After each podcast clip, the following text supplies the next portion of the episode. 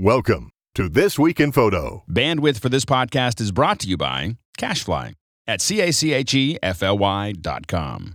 This episode is brought to you by Squarespace, the all in one platform that makes it fast and easy to create your own professional website, portfolio, or online store. For a free trial and 10% off, just go to squarespace.com and use the offer code TWIP. This episode of This Week in Photo is brought to you by FreshBooks, the fast and easy cloud accounting solution helping millions of small business owners save time invoicing and get paid faster. You can try FreshBooks right now for free. Just go to freshbooks.com slash TWIP and enter TWIP in the How Did You Hear About Us section for a free trial. This episode of This Week in Photo is brought to you by StickyAlbums.com. Do you want to book more clients? Nothing boosts your word of mouth referrals like giving each of your clients their own custom photo app. You can create your first app in minutes at stickyalbums.com. This episode is brought to you by Shutterstock.com. With over 40 million high quality stock images, Shutterstock helps you take your creative projects to the next level. New accounts will receive 20% off any image subscription. Go to Shutterstock.com and use the offer code TWIP914.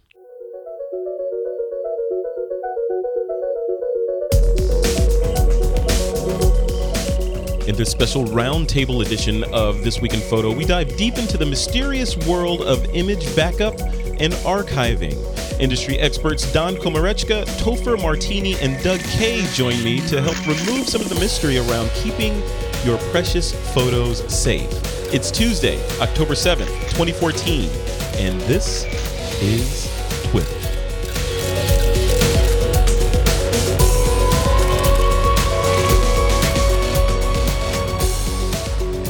All right, welcome back to TWIP. I am your host, Frederick Van Johnson. Joining me today for a special roundtable discussion on image storage and archiving for photographers are Mr. Don Komarechka, Mr. Doug Kaye, and Topher Martini. Hey guys, how you doing? Frederick, it's great to be back.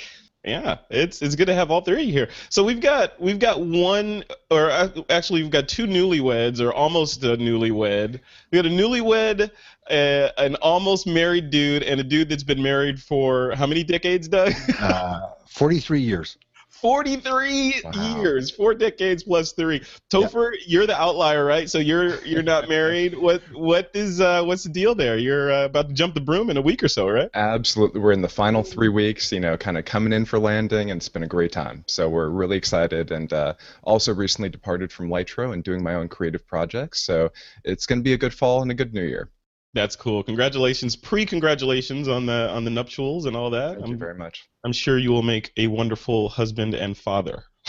you know, my fiance jokes she's a, a wife and photo assistant. She's the world's most amazing of both. So yeah, there you go. There you go. Cool. Also, Mr. Don Komarechka, newlywed Don Komarechka, fresh off of the honeymoon adventure, right? Yeah, well, so uh, uh, the, the, last time I was on the show about a month ago, I was just about to get married, and uh, it went perfect. And then we uh, took off the next day to go to Bulgaria for a few weeks, which wow. is my, uh, my, my wife's um, home country and an amazing place to visit. We decided that know, we didn't want to relax on a beach, so we uh, we rented a car and we drove across the country. And uh, there's so many beautiful things to see from the natural landscapes. There's like three or four different mountain ranges in that country, uh, some beautiful caves, and just the culture and the architecture is uh, is so uh, captivating to a photographer. I mean, from my point of view, it's just a beautiful experience. Uh, you know, from the work side of things, but for the culture and just the experience, we had so much fun. Um, then I came home for one day, and then I left for three weeks to the Yukon wilderness. And so I came back from that two days ago, and uh, and it's just been a wild ride for this past month. I uh, did some beautiful time lapse of the Northern Lights. Uh, hiked around in, in some different areas, uh, traveling with a group of hunters. And so, you know, it's, it's interesting because it's a different paradigm for me. Um, I kind of loosely follow the mantra of sort of uh, uh, leave only footprints and take only pictures when you're mm-hmm. uh, when you're out taking you know landscape work and what have you. Sure. But when you're traveling with a group of hunters that are intent on shooting and killing animals, uh, you have to kind of adjust the way that you flow because you're with these people and you have to be a part of that team as well as your own photographic work. And uh, I, I could never, like, I, I don't own a gun, I could never uh, shoot uh, an animal or anything like that. So being a part of this different lifestyle and trying to tell that story while also kind of becoming a part of it was very interesting for me. And so that's photojournalism, man. That's that's it's photojournalism. Yeah, you know, being being the impartial fly on the wall while not trying to be part of the story is a trick, right? it is, it is. But you know, when when you have to, you know, uh, drag a moose out of the woods and they need your your muscle power to help it, oh, you know, you you yeah. become a part of it, right? And yeah. so uh, you, you you can't abstract yourself from that as as best as you would. Um, although you know the, the, the photograph uh, the, the, photographs tell a certain story, mm-hmm. and uh, from my perspective, being at least kind of coming into the edge of that, it allows me to tell that story journalistically uh, from a completely different perspective. So I'm I'm looking forward to digging through those photos and seeing what kind of stories I can come up with. Yeah, I'm looking forward to seeing that as well. Speaking of traveling in backwoods and uh, exotic places, Mr. Doug Kaye is back on the show again. He made it. You made it off the surface of the moon there, right? where, where were you? I I was. Uh, I spent 12 days with our good friend Martin Bailey in Iceland. Yeah. Uh, pretending that I knew how to photograph landscapes, which uh, is yet to be seen. But I got to tell you, I have never been so wet in my entire life. Really? Um, and you know, Don mentioned the aurora, and mm-hmm. I was so keen on getting a shot of the aurora, and you know, I was looking at the forecast for the magnetic fields and all this. I forgot one thing: clouds. Oh. if, if it's a cloudy sky, you're not going to see anything. And uh, we had only one night that was clear, and there wasn't really an opportunity. But it's, you know, this is the the thing that you learn in landscape, which is if you know the old phrase: if you want to photograph something beautiful, point your if you want a beautiful photograph, point your camera at something beautiful, mm-hmm. and you have to go to pretty extreme places to get extreme pictures, and that would be Iceland. I don't know of a place on the planet that is probably as gorgeous and extreme as Iceland. It is spectacular. We had a good time. That's what I keep hearing about Iceland. It's it, you know, it sounds like it's a it's a location where you point your camera in a direction, close your eyes, and take a picture, and then print that and you have art. well, in the country, it's not about ice; it's about water in every form, from ice to snow to more waterfalls. I mean, you drive down the road and you're never out of sight of a waterfall. And then you've got ice and icebergs and glaciers. There's a lot of, ge- there's a lot of geological activity still there, right? Yeah, I mean, well, you're right. You're right at the you're at the point where the European and North American tectonic plates come together, mm-hmm. and you can actually go to that. You can actually see that uh, you can go there. They're actually drifting apart three millimeters a year. Wow. And uh, it's good to know that North America is actually maybe 70 meters higher than Europe. Uh, I'm glad to see that. So, mm-hmm. yeah, especially in Colorado. Boom, boom. No, no yeah, joke. or Washington. Or Washington. Yes, yeah. yes. I, anyway, I want to echo what you said there, Doug, about uh, sort of getting skunked on the, the whole Northern Lights thing. There were a few times where we went out to the perfect scene. I set up this beautiful shot with two mountains and a valley coming in, framed it all up, and and was just hoping, hoping for clear skies. Just cloud cover immediately after I set up the camera. Yeah. It ran the entire night doing time lapse of just clouds, dark clouds. yeah. Well, some you know photographers say sometimes it bees like that, right? you, yeah. you go out there fishing. Sometimes you come back empty-handed, but sometimes you come back with amazing shots, though, right? So oh, exactly. that's one of the one. I, Iceland is definitely on my list. Alaska is on my list. I was talking to uh, someone the other day about you guys have seen that iconic shot of where you know the bears in the in the water or the river and the salmon are swimming upstream and spawning, mm-hmm. jumping into the bear's mouth. Mm-hmm. Apparently, that happens all the time. so oh yeah, it's like not unique, you know. So I'm like, that's not unique. Okay, I need to go and try to capture a shot I, like that. I've been to both places. What's interesting about Iceland is there is no wildlife whatsoever, unless you like sheep. Really? Um, you know there's because it's too cold nobody would want to live there. There are no creatures. You got puffins you got sheep you got those gorgeous icelandic horses. That's it. There's nothing else. Hmm, interesting. Well, in, in Yukon, you've got to worry about grizzly bears and, and wolves and all sorts of things. That uh, so you know, if, if, you have to go to the bathroom, you, you take a gun with you, uh, and so you know, everywhere you look, there's potential for for death, and so it's very helpful to be traveling with a troop of armed guards uh, around with me all the time. So I, would much prefer Iceland, I think. Don, I got to tell you, man. Um, just you uttering that sentence you know those two sentences you got you have to take weapons to use the restroom and everywhere you go there's a potential for death that does not sound like a loving heart-filled honeymoon to me i don't know well, no. See, uh, on that trip with the group of hunters, I, I went on my own. Uh, Okay. My, my lovely wife stayed at home and, uh, and and kept things running here. But you know, for all of that risk and, and that, that troublesome, I mean, there were some absolutely beautiful landscapes that, that I was able to to capture. I'm just working on an uh, editing shot of uh, of a Northern Lights image right now, and and so this is one of I- don't know hundreds in this time lapse that are all equally beautiful, and I'm having a really hard time picking which ones I want to go and uh, and and sort of frame That and, looks and that work looks with. But computer generated. That's amazing. That's Yeah. Ghostbusters. uh, it's Ghostbuster style, and, and so I'm I'm having a lot of fun with this, and it was really really well worth any risks involved uh, in that process. You know, while we were up there, we heard of some people in uh, in you know that region of the world that sort of met their demise uh, from some of the, uh, the the natural hazards in, in this region, and so it, it's it's sort of a wake up call. You really have to be cognizant of your scenario, uh, you know, your surroundings, uh, and try to to make these great images. And you know, occasionally I'd run out uh, in the middle of the night and switch the batteries on the camera because they'd only last a couple of hours in those temperatures. And uh, and and to deal with that, well, I'm, I'm running out into the middle of the night. Do I need somebody with me where uh, with a gun handy in case there's a, a bear walking along the Yeah. shore front? And sometimes there is. Uh, last year in the same place that we were at. The same group of hunters uh, had to shoot a grizzly that was being a nuisance in the camp, and so you know you you are ever aware of these issues, and you don't sleep well at night. But uh, well, you take home great photos and you recover afterwards. Yeah, yeah, that's crazy. That's we could talk about that forever. That's uh, that stuff's amazing. I mean, that we could talk about just the standpoint of of uh, you know the photographer's sense of place. You know, taking yourself out of your normal surroundings and putting yourself someplace else kind of starts those creative juices bubbling, and you know it kind of makes you enthusiastic about going out there and bearing the elements and and doing all that crazy stuff and potentially getting eaten by a grizzly because a you don't know when you're going to get back to that place again and b you're there and you have your gear and it's you know but where you're sitting at home like i'm in the bay area you're like you know what? I could go to the golden gate bridge and take a photo but i'm not. It's going to be there tomorrow you know?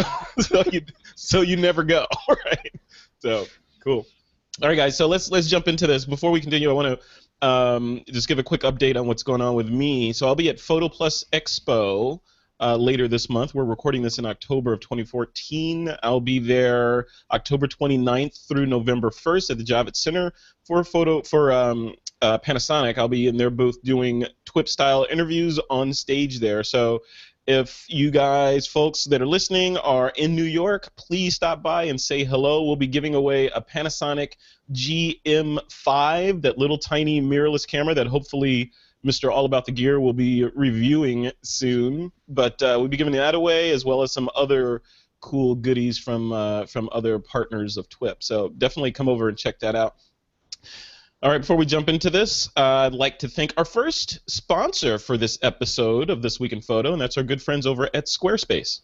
This episode is brought to you by Squarespace, the all in one platform that makes it fast and easy to create your own professional website, portfolio, or online store. For a free trial and 10% off, just go to squarespace.com and use the offer code TWIP. And as a special promotion for the TWIP audience, Squarespace is giving away a full year of its most premium level service, and that's valued at more than 288 bucks to a randomly selected listener. All you got to do to enter is just tweet, quote, better websites for all exclamation point with the hashtag squarespace twip to be considered. And if you currently have a squarespace site post your site url too and we might even talk about it on a future episode of this week in photo. And remember squarespace is constantly improving their platform with new features new designs and even better support. Plus they've got their new metric app for iphone and ipad that allows you to check your site stats like page views unique visitors and social media follows and Squarespace has an amazing support team that works 24 hours a day, seven days a week, and the fees start at just $8 a month, and that includes a free domain name if you sign up for a year. So you can start your trial. You don't need a credit card to start building your website now. Then, when you decide to sign up for Squarespace, just make sure you use the offer code TWIP to get that 10% off and to show your support for This Week in Photo. And we here at TWIP want to personally thank Squarespace for their support. Squarespace, it's everything you need to create an exceptional website. Okay, all right. So here's a quick recap of some of the cool stuff that's happening on the TWIP network this week.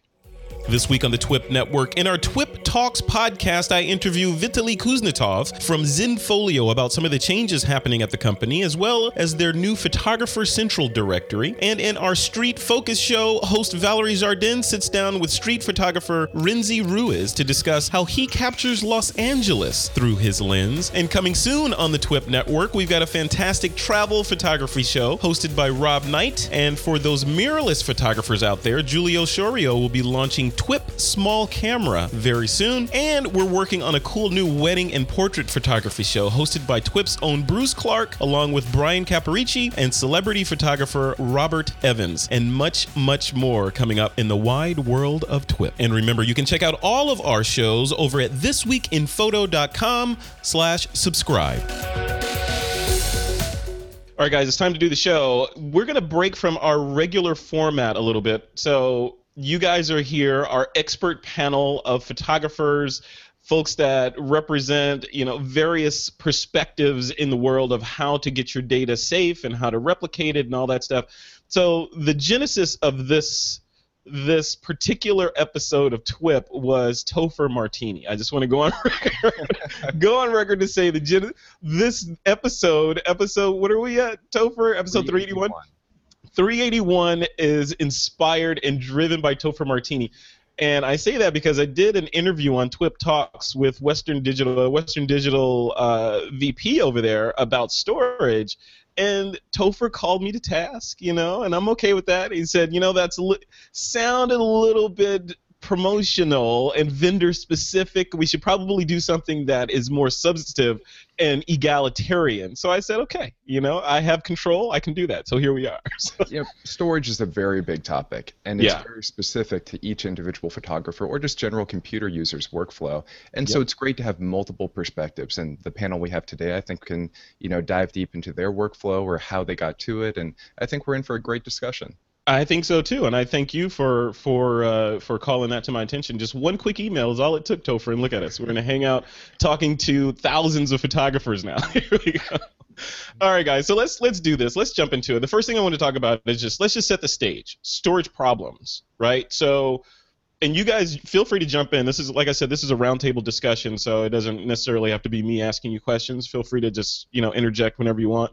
But the storage problem that I see from my perspective is pretty basic, and that's most photographers don't do it because they don't understand either they haven't lost data yet or they don't think it'll ever happen to them or they figure they have this big old hard drive in their computer maybe I'll duplicate that folder and I'm safe, you know, or something, something like that. Topher, let, let's kick it off with you. You know, is that what you see, or are there other storage problems out there that we're that we're not addressing? I think you know first it's understand you as your audience is that are you a professional that this is a business need? Are you uh, individual creative that this is a personal passion or hobby? But overall, you know, I treat storage like an insurance policy that you can't go to anybody, State Farm or otherwise, and go get an insurance policy to back up your storage for you. So that's something you need to do for yourself. And one way to go about that, I call it the three O's of storage online, offline, and offsite. If you have your critical storage protected at each one of those places, you're good. Because if one fails, you can always go to the other. So, by that definition, I call online storage something local and easily accessible to your computer. This is usually something fast as well, but it might not have your entire photo library. Offline storage is something that's still accessible. It might be in your home or in your place of business, but it's really meant for local archiving.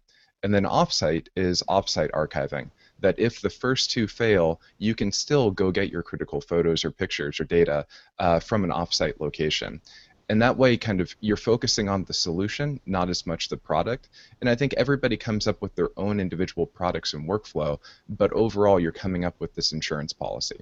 Yeah, yeah, I think that's a good way to couch it. It is an insurance policy, you know. And who was it? Um, I forget what the comedian. I think it was Chris Rock or somebody was talking about insurance. He's like, it's not insurance, it's in case.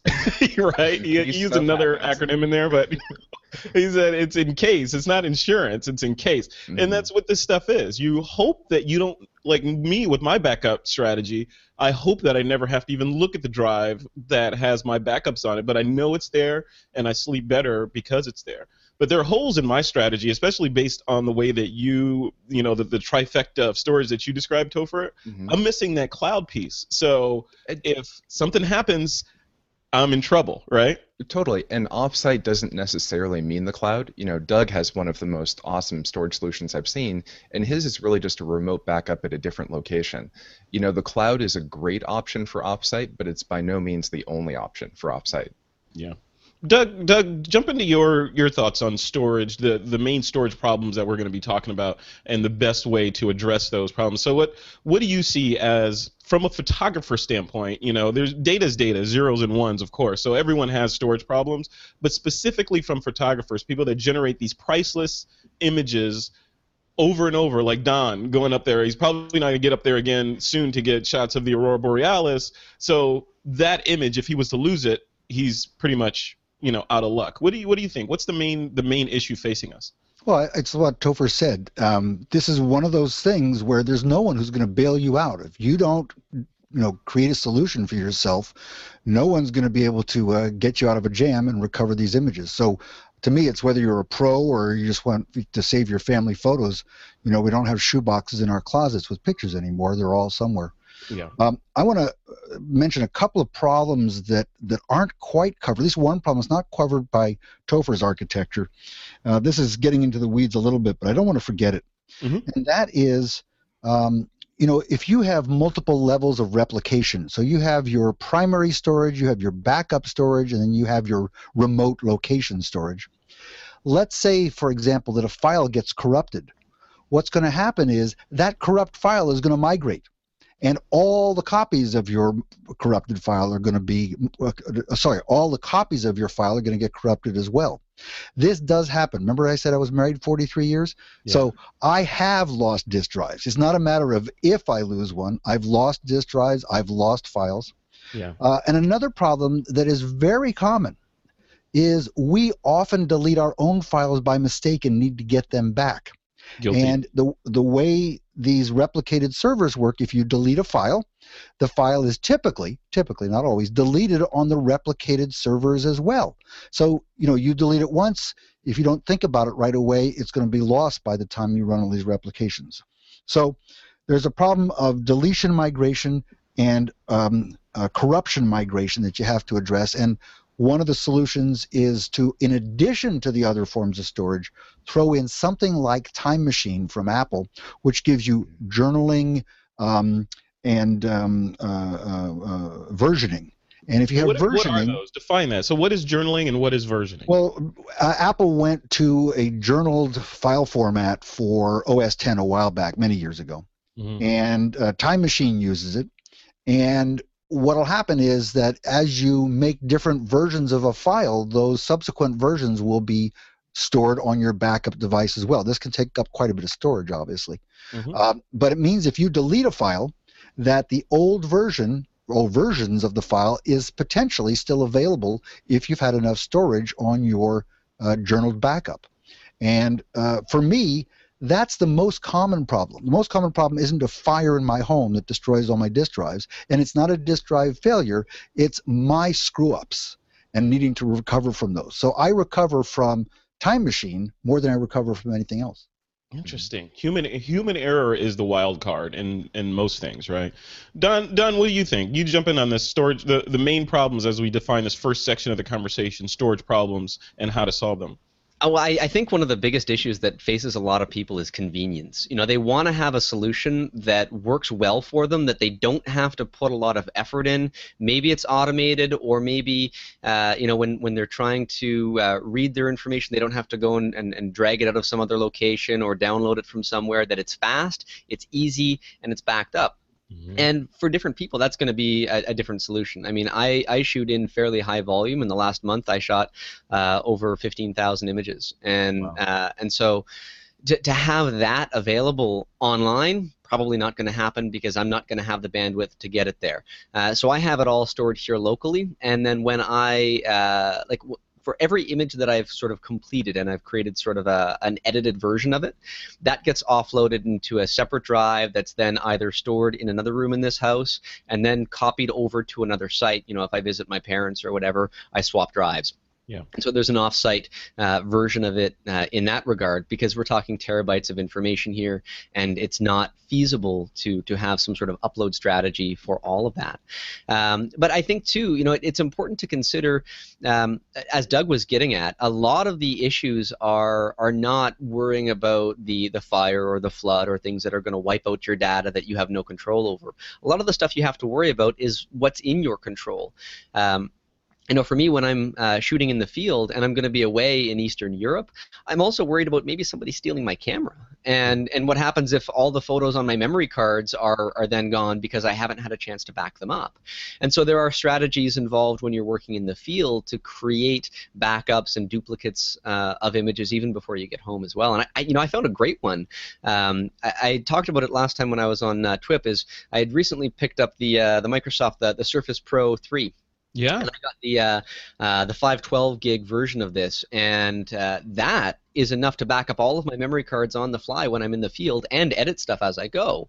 And so to have a solution where I can just offload my memory cards, not deleting the memory cards, but now I've got a duplicate somewhere that you know if my camera gets stolen or broken or uh, you know mauled by a grizzly bear or anything to that effect, my images still exist somewhere else. And and I think that a lot of people need to have a at least one copy of everything. I'm going to say get two copies on two different types of media. You know, if I leave a hard drive sitting in the in the closet for a long enough time, it's going to start like you shouldn't let a hard drive sit for that amount of time without spinning it up and that kind of stuff. So you go back to it, you grab your backup because you haven't used it in a while, you finally need it, and it's not working. And, and then and, and then what do you do? I mean, if that was your your only solution, then you're sunk. So you have to kind of have all of these multiple tiers, uh, like Topher was was suggesting, uh, and I, I, can't stress enough that there's no perfect solution here. You know, everybody's going to have a different know, workflow. On top of this, so so the, the common denominator that I hear from all three of you guys is it it it sounds complex. You know, especially from the the layperson. And photographers I know are like, you know, listen to this in traffic or sitting at work or at the gym or whatever, and they're like, you know, that all sounds great, but okay, putting that into practice, I'm no Topher, I'm no Doug, I'm no Don. You know, I I barely have time to to go do my day job and do all this stuff and you're talking about this trifecta of storage and I'm the human, the wild card in the factor. So I really don't want to be doing all this stuff. Therefore, it's going to fail anyway if it if it relies on me yeah. to be part of the process. Topher, what do you what do you think? Don brings up a great point too about automation, and the more times you have to interact with your storage or storage solution, the less likely you are to do it. And I think a lot of people get stuck in a rut of they, you know, get one storage product and implement it, but they don't have the total solution, so they spend a lot of time kind of re-implementing it or adding something on. And I think if you take the time to do the upfront investment, very similar to like what Doug's doing, everything should just be running the only thing you should need to do is because all storage is perishable, that hard drives, SSDs, they eventually will fail, that all you should have to do is replace the drive. But once you get the workflow down, you don't really need to make that time investment anymore. And I see more and more that business professionals are reaching out to someone like a storage consultant, someone who comes into your business and sets you up, and then you're off to the races and running. Mm-hmm. And I think trying to figure out how that can translate to the individual creative market is really one of the big storage problems for the industry you know it's it's definitely a need that photographers want and no single product can solve it. So i think we're in an interesting part both in the technology and the photography industry. Well let, us talk about that. And don brought up you know the the returning to your storage closet to mm-hmm. plug in that old drive and having it not work. You know i've got notes on on my my little cheat sheet here you guys remember, and this is a segue into the hardware part of the discussion. So you guys remember zip disks? You mm, remember yeah. Bernoulli drives? Yeah. You remember SyQuest drives? Mm-hmm. None of those work anymore, right? or do they? I used so, to have all my images on paper tape. Or paper tape, you know. So, I thought you were going to say I used to chisel mine up. so that said, I mean, if you back then you would have thought, you know, Bernoulli's going to be around forever. Iomega, remember those guys? Iomega and their Bernoulli drives are going to be around forever. They're perfect. I got a library of all my images or my design projects on Bernoulli drives or SyQuest drives. Poof, now they're gone. Don, what about those folks? You know, they thought back then, and I'm one of them, that that was state of the art. I'm going to build my archiving ethos methodology around these guys, and poof, now they're gone. What, Well, what do you think?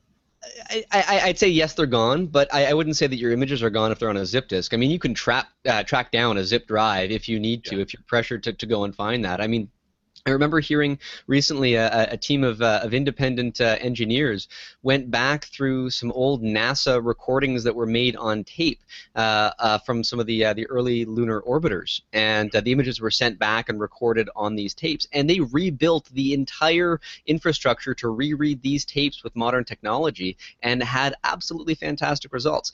I, I find it hard to believe that if you stored it on a particular type of media, and that media becomes obsolete, that it's gone. It just becomes very difficult and inconvenient to access. Yeah. Uh, certain types of media, you know, might degrade over time. You know, if you leave uh, a, a burned CD on your windowsill in the bright sunlight, try to read it again the next day, you might have trouble. Mm-hmm. Uh, some things are not as uh, as permanent as you might like them, which again goes to my idea of having many multiple copies of it. But as Topher said, and, and as I think we all agree, photographers in a general sense are lazy about this stuff. I mean you want it automated. You don't want to interact with it. You want something easy that you can just sort of set it and forget it. Yes. uh, and you know, for, for me, my solution to that regard is I use a, uh, a, a Drobo unit here. I have one of their five bay models, and I'm actually looking at buying a, an additional one, uh, so that I can have sort of a, a backup on that. The benefit of this, for me, like to have everything in one spot. If I need more storage, just pop out a drive, pop in another one. Uh, if a drive dies, pop it out, pop in another one. It makes it easy, and you know, there's a lot of other solutions similar to Drobo that that, that do very similar things. Um, and that's a big market, and they're targeting photographers primarily, and, and other creatives that are dealing with high volume media. Um, ease of use, I think, is that key, and uh, to find one solution. Uh, we- we've agreed we're not going to find it, but Yeah. depending on what you're after, this works for me. And then I take all my finished images and I load them off somewhere else. My raw files stay in this one spot that has some redundancies the house burns down, I might lose anything that I haven't gotten to edit yet, and so there is a risk in that. Um, but you know, it's a risk that that I'm I've been taking, and uh, I shouldn't be. That's why I need another backup. yeah. That's- so a novel idea that I had thought of a while ago is, um, you know, we, we've got some neighbors nearby, and our, our Wi-Fi signals intersect. What's to stop me from uh, bringing over, you know, some some homemade cookies to my neighbor and saying, hey, can can you let me stick this little box in your basement somewhere, Hmm. uh, and then have have stuff backed up off-site, but you know, relatively nearby if I need it in case I get robbed or something. Now, there's all sorts of creative ideas that you can come up with based on your own scenario. Um, but uh, I, I even forget what question you asked me, Frederick. I'm rambling. Yeah, no, it was just, it was just about, and I want to transit over Doug too, because Doug, we the the question was about taking, you know, that closet full of old stuff, you know, your Bernoullis, your SyQuest, and all that. How do you safeguard? And admittedly, my the positioning of the question was a little constructed, right? Because there's there's you know there's then and now and there's of course there's the time in between. So you're it's an iterative process. As companies go away and new technologies show up you move your data. So it's not a oh crap you know iomega's gone. What do i do with my data? It's now 2014 you're not that person. So doug i wanted to hear from you from your standpoint. You've been doing this for a while. You used to 43 years you've been married and you've seen the trajectory of data moving from format to format and now finally ending up on SSD drives and who knows what's next, right? So how did how did you do that migration? How did it happen over time? Well, what you're describing is the difference between offline storage and online storage. Offline storage says it's on media that's stuck in a closet. Yeah. Online means it's alive and active. So if I have eight terabytes of remote storage that I'm backing up to every night, um, if I need new technology, I'm going to simply migrate those bits to that new technology. That storage will always be using what is essentially state of the art media. Uh, and that's the solution to that. So, you know, the thing is, you, you know, if you back stuff up to CDs or iOmega zip drives or something like that, then yes, you suffer this media aging, both in terms of technology and you know lifespan of the media itself. But if it's online, then you're going to be able to keep it up to date as technology changes. Yeah. And when you say online, you mean online and accessible, not necessarily online in the cloud. right? Correct, correct. Right. And I and I think that that there are a couple of things that are worth discussing separately, perhaps, Frederick, and that Mhm. is one is what are the solutions for offline storage? Uh, sorry, not offline, remote storage. How do you store data remotely? Because there are many ways to do that. Yeah. And the other questions are really to understand some of the issues around redundancy. I think there's a lot of misunderstanding about the strengths and weaknesses of redundancy. I'll let you you know decide how you want to go around the, the room here with that but I, I think those are two separate questions that we should address Okay. All right. We'll dive into that after after the break. Um, uh, I wanted to leave this on this last piece. I wanted to jump into Topher again. So and talk about. So we talked about hardware. We talked about the problem.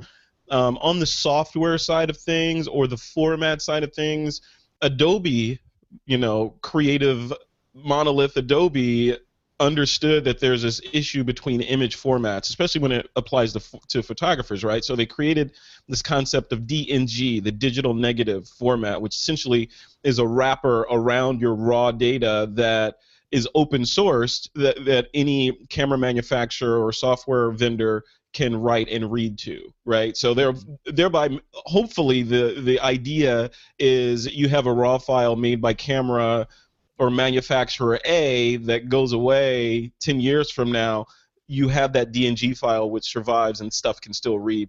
Is that a viable way to, to kind of safeguard on the software side of things? It can be for some people, but it definitely is not for everyone. Uh, you know, DNG, think of it like a layered approach. That the, the first layer is the basic decoding of a raw file, and then you continue to go up to the next layer, might be more advanced features, and the top layer is what they call proprietary decoding.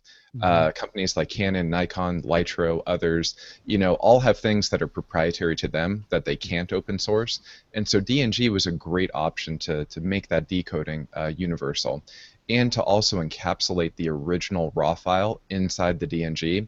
So they did kind of future proof it. The downside is if you encapsulate that raw file inside the DNG, you know, as megapixels continue to increase, what was a 50 megabyte file is now a 100 megabyte file because right. it's two files in one. Right. So if you have the storage to, to guarantee and future proof against that, that's a great option. Um, but I tend to do two separate files, keep the original file whole, and then move to DNG as well. Uh, DNG works great in the Adobe ecosystem, but because third parties implement DNGs in subtle and different ways, um, it's not a universal standard there either. Yeah, Doug, I want to take this to you from you know, putting on your all about the gear hat, right? So, in working with all these different cameras, a lot of them have been mirrorless cameras um, over the last couple of episodes, only because that's where the innovation seems to be happening, happening mostly. But when I think of the DNG format, um, I know, and correct me if I'm wrong, with these mirrorless cameras, a lot of the magic that they do, it's a tight marriage between the lens and the sensor and the camera body, and the software within the camera can correct for deficiencies that are in the lens inherently. So you, as the end user, never see that this lens is screwed up on this area because it corrects it every time it gets into the uh, into the processor or the sensor. How does something like that play into the world of DNG, right? So if it's a DNG, if you take that image, you convert it to a DNG format, now it's kind of universal and you know do those special that special bit of data that allows your image to be automatically software corrected does all that go away and now you're in you end up with a distorted image or what well, I, in terms of the traditional types of sensors, I don't think you're going to have a problem with that because uh, they map reasonably well from their proprietary, from their not proprietary format, but from their native format to DNG. There are certainly cameras. I would guess Topher the Lytro probably uh, can't be converted to DNG. Um, am I correct? Uh, it's a light field image, correct? Not yes, it's a light field image, and that's something that uh, I the people at Adobe didn't take into consideration when they created the DNG format. Uh, they same did not with, have a time machine, Doug. yeah, same with the, the Foveon sensor. I don't think you can make a um, take, can't take a Sigma image from a Foveon sensor and put it into DNG as well. Correct. Personally, I've stopped using DNG. Um, it's as Topher said, it's not smaller. Uh, and I don't have a feeling that Adobe Adobe has published it. It's a somewhat open standard. Um, you know, Leica uses DNG as their native format, but um, uh, I'm I'm happier keeping it now in the original RAW file format. Yeah. Uh, Sony, Nikon, Canon. Uh, I don't think that these formats are any riskier than putting them into DNG. Yeah. Yeah. Don, do you have anything to add to oh, that? By the, by the way, okay. it also with a 36 megapixel sensor, or something like that, you'd have a you spend a lot of time converting to DNG, and I'm not sure that's worthwhile. Yeah. Yeah, and I want to echo that sentiment as well, Doug. Uh, I when I first uh, started into all of this, I thought DNG would be a great solution for future proofing. I mean, this is what the conversation is about: is to make sure that you can recover and, and, read your images, say 10, 20 years from now. Uh, and I, I, thought at first, okay, DNG seems to be working towards that goal. But I, I got to thinking, you know, looking at the uh, the software, whether it be Lightroom or Camera Raw or any other software from any other manufacturer, I haven't ever seen anybody remove support from a camera that was previously supported, mm. and I don't. I don't think that they ever will, and maybe if they do at some point, that'll be a concern. But right now, it seems like it's zero risk. If it's supported, it will be continued to be supported. Uh, otherwise, you know, it, it, it's bad for customer service, and it doesn't take up a whole lot of space.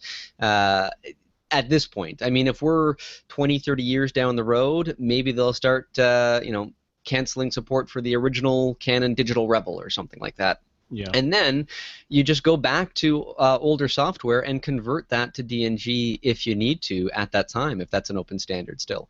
So I, I think I, I, agree with you, Doug, that uh, DNG doesn't necessarily solve any problems right now.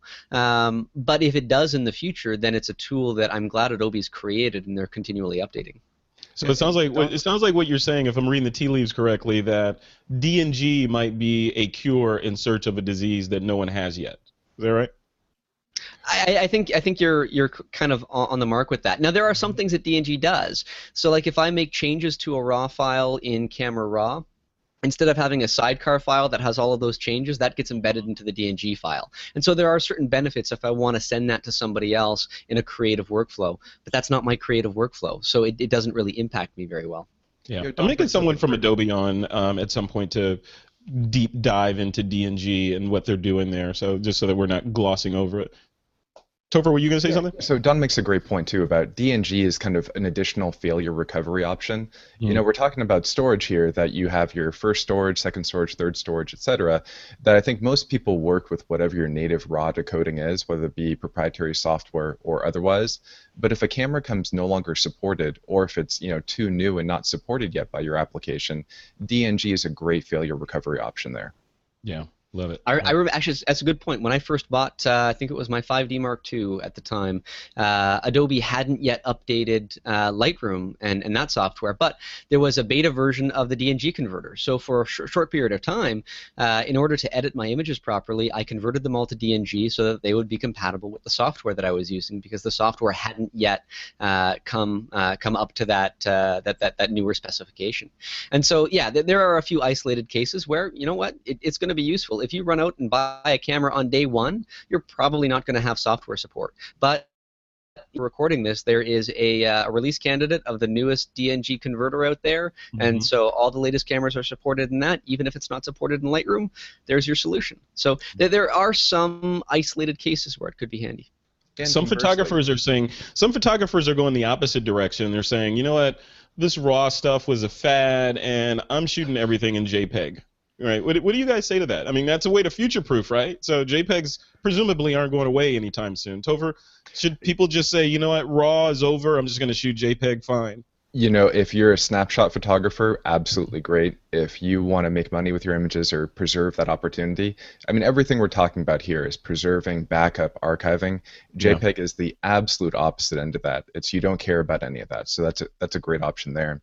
And yeah. quickly, sorry to segue back just to what Don was talking about. Yeah, go for it. You know, one other thing is, you know, we're all kind of the elephant in the room is Apple Aperture is going mm-hmm. away, and mm-hmm. the version of Photos that's coming up for all the new cameras that will be coming out, you can convert those to DNG and at least continue to use them in Aperture, even if they never update the software. So right. I think it's a way you can future-proof that way as well. But to your comment about JPEG, it's you know you get what you pay for, and mm-hmm. if uh, because you're keeping such limited information from the original image, it leaves you no versatility to do future edits in the future. And it's scary, right? Like Don, for example, you you were up there shooting like the Northern Light shot you just showed if you had shot that in JPEG, it probably still would have looked stunning and amazing, but you have far less data, right, to, to play around with, and you're not going back there anytime soon. So why not capture everything. and I, I like to push pixels. You know, I like to try and get the most I can out of an image, especially in a shot like that. Uh, you're trying to uh, you're trying to set the camera for one exposure, uh, knowing that the northern lights might get brighter and darker over that time. And so I know in post processing I can boost up those shadows and I can drag down those highlights far more than a JPEG would let me. Now, when I'm running a camera on a time lapse all night, I need big memory cards. I've got like a 256 gig uh, compact flash card here, and those don't come that cheap. But memory is getting cheaper and storage is getting cheaper every single day. Uh, I would rather have more information than less, and I know most photographers will agree with me. Uh, if you are the kind of person that wants to get in there and really push things to their limits. If you're just like, I've done a couple of event photography shoots where uh, I've been a hired photographer working for somebody else, and they request that the image be submitted in JPEG format, and so I oblige. Mm-hmm. Uh, and just because of their volume and their workflow, there's no editing going on. These are just going uh, up online to a, to a service, and the conversion from RAW to JPEG at that point would be a hindrance. So again, there are certain workflows for everybody, uh, but for the kind of person that wants to make a beautiful fine art print, you want to have the greatest color depth. You want to be able to play around with your shadows as much as you can especially recovering highlights depending on what your exposure is going to be set to. And RAW formats allow you to do that. They take up maybe twice as much storage, or maybe even more if you're converting them to DNG, but you know, for all of the the images that I had taken, I could have taken 5,000 more on this last trip, and I wouldn't have run out of space. So uh, you just prepare yourself for it, and that's the workflow you have. Doug, Doug, you have anything to add to that? What do you, what do you well, think? I, uh, Topher and uh, Don are absolutely right. The thing to remember is that JPEG is like MP3. It's a final format. It's not intended to be decoded, tweaked, and re encoded. Yeah. JPEG is something you go to when you're done. For example, a RAW file uh, doesn't have a color space yet. There's no sRGB, Adobe RGB, ProPhoto. That's something that you don't commit to until you go down to a 16 bit or an 18 bit color space. Mm-hmm. Uh, and so you have the ability to edit and process, and you stay in either RAW or an HDR format or a wide gamut color space like ProPhoto until you're ready to make the image ready for viewing. And that's the point at which you say, I'm going to make a JPEG, I'm going to do sRGB or Adobe RGB, or I'm going to CMYK because I'm printing. JPEG is a format to use only at the end of your workflow. If pushing the button is the end of your workflow, fine. Otherwise, it's really not appropriate. I remember I remember when the whole JPEG versus RAW debate was going on several years ago, and uh, the analogy that I used to use all the time was baking a cake, right? So you could a JPEG represents a baked cake. It's done. You know, you're not going to unbake the cake or change any ingredients in that cake.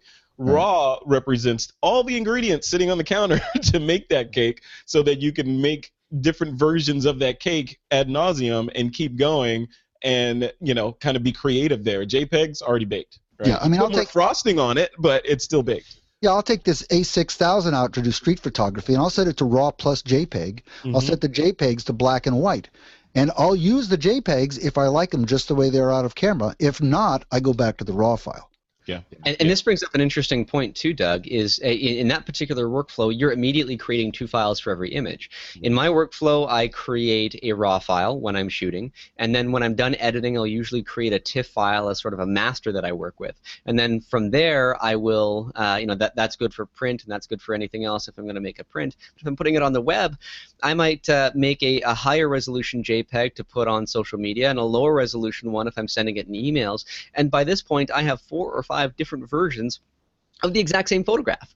Uh, and so I, am curious to see uh, how people deal with that. Uh, uh Topher, I, I, I want to ask you um, yeah. when you have like many multiple versions of the same photograph, uh, like how do you organize all of that? Because this is something I've struggled with for quite a while. Totally, and I think there's a separation of when you're shooting in the field versus when you're back home or in your studio in the field, I shoot like Doug, where I do RAW plus JPEG, and I actually edit and cull off of those JPEG images because I don't want to overburden my laptop to have to process, you know, hundreds or thousands of files. But JPEG is a temporary file format. You know, I treat it as an in-the-field curating. I don't do anything with it after that. And similar to your approaches, once you get back home in the studio, download everything, put it into your asset management, whether it be Lightroom, Aperture, third party, etc., and then always work from that master as long as you have the versions, you can always recreate the data file. Um, so I always make sure I have either the XMP sidecar data, the raw file, so that way you can always recreate an image. But once you output it, it's gone. I never archive it. Yeah, you know, I'd say I'd add on to another workflow would be, or a workflow uh, usage would be mobile, right? So when I shoot, like especially when I was in Paris uh, a couple of weeks ago, a couple of months ago, I was shooting RAW plus JPEG, and I was shooting JPEG specifically because I was transferring those JPEGs over to my phone or my tablet.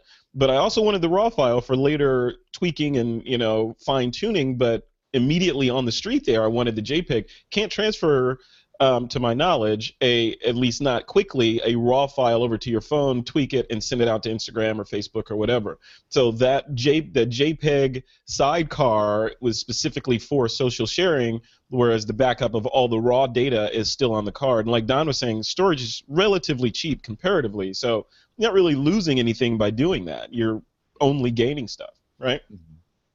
It's two independent workflows. You have Yeah. in the field workflow, and you know all drains should flow to the ocean. No matter what you're doing in the field, eventually you want your raw file and all the ability to output wherever you want. I agree completely. All right, guys, before we continue with this next segment, um, I want to thank our next sponsor for this episode of This Week in Photo, and that's our friends over at FreshBooks, freshbooks.com. This episode of This Week in Photo is brought to you by FreshBooks, the easy cloud solution helping millions of small business owners save time invoicing and get paid faster. You know, as photographers, we capture moments, feelings, vistas, all that cool stuff, even perspectives. But what we don't think to capture sometimes is the income picture of our businesses. You know, income, your expenses, your billable time, all that stuff. And I think one of the reasons why we don't do that is because capturing all those things is boring. That's a simple fact. It's just boring doing that. We'd rather be out taking pictures. Now, thankfully, FreshBooks offers small business owners and freelancers a way to keep track of their time and money without breaking your workflow or lifestyle. You can invoice your clients, you can do it in mere minutes. Expenses can be automatically imported so you don't have to lift a finger. You can track billable time. Basically, they take the hassle out of running your photography business by joining millions of freelancers and entrepreneurs using FreshBooks to run their businesses. So, really cool stuff. In this week in photo, and basically anything I do personally, business wise, is run using FreshBooks. And I've been doing it for several years now, and I can't tell you how much time it has saved me in terms of headache and following up with clients and billing and getting paid, all that stuff you know their tagline is it it it says you know let me read it here. It says it helps you save time invoicing and get paid faster. And that's exactly what it did for did for me. I had a stack of things that i had to do you know people to reach out to to you know bug about getting paid or all these different things. And once i imported everything into freshbooks it basically said okay frederick yeah we got this. And they took it over and i get paid you know and it just works. I don't think i would be able to run my business as efficiently as i do without FreshBooks. So definitely check them out. And FreshBooks, our sponsor for this episode, is free to try for This Week in Photo listeners. All you got to do is go to freshbooks.com slash TWIP and enter TWIP in the How Did You Hear About Us section to start your free trial. So get out there, capture some beautiful moments and your business finances. Just go to freshbooks.com slash TWIP and enter TWIP in the How Did You Hear About Us section. Okay, guys, let's jump into this next segment. This one is critical, right? And Topher, I believe you brought this up initially, and Doug, you touched on it as well, and probably you too, Don. We were talking about the whole idea of that trifecta, and one piece or one leg in that tripod, if you will, is cloud, right? Mm-hmm. And which is essentially servers that live someplace else other other than on site. So there's there's a number of ways to do that, right? We've got Dropbox, we've got brute force FTP, we've got um, Google Drive, we've got Box.net. I mean, it goes on and on and on. All these guys are vying for our data to put it in the cloud, and then you know there's services like CrashPlan. It goes on and on and on. So, Doug, I want I want to start with you on this. So, looking at these cloud services and photographers saying, okay, I hear you guys. I need to have a cloud-based workflow but there are a myriad of choices out there. Analysis paralysis sets in. You don't do anything. What would you say to those guys? You know, with, with regard to the cloud, I think if you are not a photographer who shoots a lot, Yeah. I think if you have, let's say, less than a terabyte of images that you need to store, some of the online services might be very good for you. There are three kinds of situations out there. You've got some cloud services that will accept a hard drive to sort of prime the pump with your initial stuff. You can mail it to them, that- right? What's that? You can ship it to them. Just yeah, to you can mail out. them a drive. Uh, there are some that will do the same on the reverse. If you need to recover, they'll burn a drive for it to you and ship to you. Mhm. Um, you know, if you're going to upload a terabyte of data, you're depending on your speed and the speed of the service, you're probably looking at a couple of months of real time that it takes to upload a terabyte, um, at least six or seven weeks. So you need to think about that. Now, if you're shooting like I think all three of us, all four of us are, you know, we're talking about multiple terabytes. Mhm. And I don't really think that at this point with internet connectivity that the cloud services are really up to that. And I want to, I want all of my stuff to be offline Yeah. Or online, depending on how you describe that. That's why I developed a different solution. I tested a lot of the services myself. I'm also concerned about the viability of some of those companies. What happens if they lose my files? Exactly. You know, and what happens if they go out of business? Yeah. Yeah. so there's no there are no guarantees. You know, Amazon Web Services has been very reliable for me for a lot of other types of projects, uh, but it's not cheap uh, when you get around to it. So we'll put a link in the show notes to uh, the blog post I did on the Twit blog, where I went into quite a bit of detail on my current solution, um, which is a remote uh, backup. Uh, I don't know if you want me to go into any of that or not. We can wait. Yeah. Yeah. Go ahead. Yeah. That's, So- that's what this so, episode's about. This will this will be good for the other guys too who can respond to this. I for for offsite backup, I used to have a rotating set of USB drives, and at the end of every month, I would make two copies of everything in my Lightroom catalog. One copy would go to a storage locker a couple of miles away. The other copy I'd keep here because of the problem I described, where I, I tend to delete things by accident. Okay. And there were two problems with that. Is one, it was a sort of a pain in the ass to do this every month, and the other is I could potentially be a month out of date. So if the fire happens and I lose everything, uh, I could have 30 days of images lost. So I decided to investigate opportunities. I studied some of the online services, gave up on them for a variety of reasons that people could read about in the blog post, but I ended up creating a server that I have a local backup server and I have an exact mirror of that, a replica server that actually I put at a friend's house. And it's sitting in the friend's house, and these two servers replicate all the time. Every once in a while, I check to make sure that the replication is running. I do something very important, which I test recovery. If you have backup services, you must be sure that you can, in fact, recover an image. Yeah. And this thing just keeps chugging. I'm at most 24 hours out of date. Uh, so uh, the only thing that's at risk is my last 24 hours of images. So it's a real good solution. It's not for the faint of heart, although there are companies like Western Digital that are making this easier and easier depending on how much storage you have. I, I'm, I'm curious, Doug. You say that you've got the, the server set up and it's replicating from another server. There's software that's making this happen. What software are you using? Uh, well, the actual software, underlying software, is the Linux rsync command, rsync Okay. utility. Oh, Uh, now but you're it's- getting really geeky on us, Yeah, right? the, the boxes. You I lost me ended at up, Linux. yeah, I ended up using boxes that are made by a company named Synology. Mhm. uh, after doing quite a bit of research. Um, and uh, I've had some problems with Drobo, and I don't think Drobo even does remote replication at this They point. don't. I don't think so. Yeah, so um, I'm real happy with the Synology boxes, but I'm only about three months into it.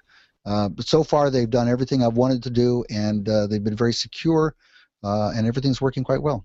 Now, Well, Doug, Topher, you- Topher, I want to I want to flip it over to you too. So you're an ex-Appler, right? So as a as I am, um, the you know Apple with the advent of the next operating system, Yosemite's coming out really really soon, and we've got iOS 8. One of the features in there is what what's it called, Topher? The iCloud Drive or uh, whatever that is. iCloud Drive, yeah. Yeah, iCloud Drive, um, which presumably makes should make it simple for a lot of this data storage type stuff to happen, or is it for us? Is it for photographers? Well, I think you know Doug brought up a great point. That's the size of the data that you're storing remotely. Mhm. You know, Yep. iCloud Drive is great until you hit your limit. Uh, so there's two important limits with online backup: the data you're actually backing up and the bandwidth it takes to get it there. You know, here in California, depending on your internet service provider, you might be limited to 100 gigabytes, 500 gigabytes, a terabyte per month. So it's infeasible, no matter what your remote online solution is, to continually back up that much data. So I kind of had a follow-up question for Doug: is you know what you've basically set up is a private cloud, which is something very you know it's a hot topic in the storage industry right now. Do you find the performance and reliability of your private cloud is better than the online storage providers? Well, remember, most of the data transfer is leaving my home. Mm-hmm. It's not coming in. My upload speed to the internet is 10 or 11 megabits per second max. Yeah. Um, that's my throttle, regardless of whether it goes to an, an online service or my remote server. So that's my limiting factor, right? So that upload speed translates to about 15 minutes per gigabyte. So if I mm-hmm. come home with a full 8 gigabyte card, it's going to take two hours for me to back that up remotely. Mm-hmm. But this runs in the background. I never see it. It's not a problem. It does it does max out my upload bandwidth from here, but that's not a problem for me. Mm-hmm. Again, it doesn't it doesn't matter whether I'm doing a personal cloud or a cloud service. My limit is that that upload speed. Correct. And so, in addition to the the bandwidth, the rate of performance, there's also the data bandwidth. Uh, Comcast uh, famously had a 500 gigabyte upload limit for a lot of people. That both downloads and uploads, it could only be 500 gigabytes per month. And I think mm-hmm. that's where a lot of these backup solutions really felt the squeeze. Uh, thankfully, a lot of these ISPs have uh, you know done away with that limit, but um, I'm kind of interested to see like you know your performance of going point to point between your location and the remote location versus the cloud backup. It would be interesting to see the benchmark between. Yeah, two. and again, my my friend's house, he's also on Comcast. Mm-hmm. He's got 55 megabit download, so I'm only using 20% of his speed, and it's going off hours. And Comcast has never enforced that limit for me. I've done multiple terabytes per month. Mm-hmm. Um, actually no because I can't do multiple terabytes a month. But uh, I've certainly done more than 500 gigs a month and not had a problem. Yeah. yeah. And so what about, I think. What about? Have you guys heard of? Um, is a is a Mac app. I believe it's Mac Windows, etc. Um, but it's called BitTorrent Sync. Mm-hmm. Have you guys heard of that? I mean, it, you know, Don, have you heard of that, by the way? Uh, yeah, I've heard of it, and I, and I, looked into it as well. But uh, I, again, it comes down to that same idea that you have to push things out there. Uh, you have you have to get things out. Like right here in Canada, I've got a pretty high-level internet package, about as high as I can get, and I still have a terabyte uh, of, of bandwidth per month uh, that, that, that I can utilize. There is a limit on that. I doubt that I'd ever hit it, but my upload speed is going to be that limiting factor, regardless if if I'm using Torrent Sync or a private solution like Doug or one of the uh, sort of the ready in place solutions. Um, I, I don't have the opportunity to th- like if I'm photographing snowflakes for a day, uh, mm-hmm. I might come home with 100 gigabytes of data on that one shoot. And how do I deal with that? Well, I have to store it locally because there's no way that I'm going to have the amount of throughput needed to get that somewhere else.